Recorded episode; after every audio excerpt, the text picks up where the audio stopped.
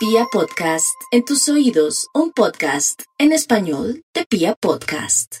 Muy buenos días para todos. Estamos ante una semana muy especial en donde se refuerzan eh, todos los aspectos propios del alma, del espíritu y de la conciencia humana, como es aquello alusivo a la intuición y a la percepción. Este término, intuición, es un eh, verbo latino eh, que contiene en su seno dos matices. Uno, in, in quiere decir dentro, intueri, que también es un verbo latino que quiere decir eh, tener la vista fija en algo, mirar fijamente.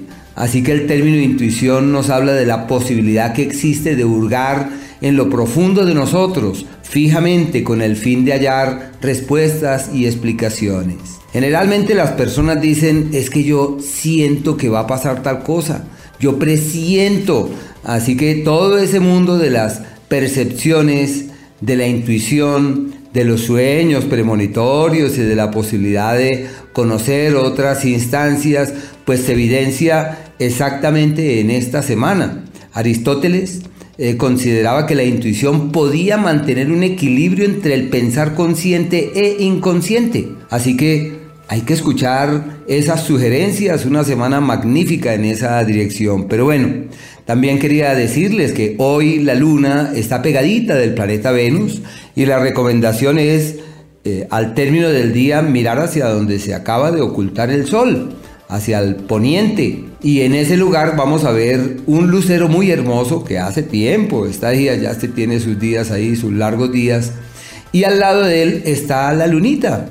Así que es la amalgama del amor verdadero, de la armonía real, de la sintonía fiable y segura.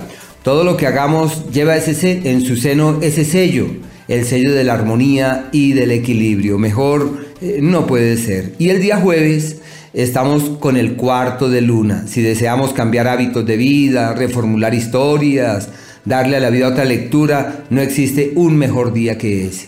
Así que si queremos implementar nuevos hábitos o cambiar algunos, ese es el día perfecto, máxime que la luna va a estar allí pegadita del planeta Júpiter.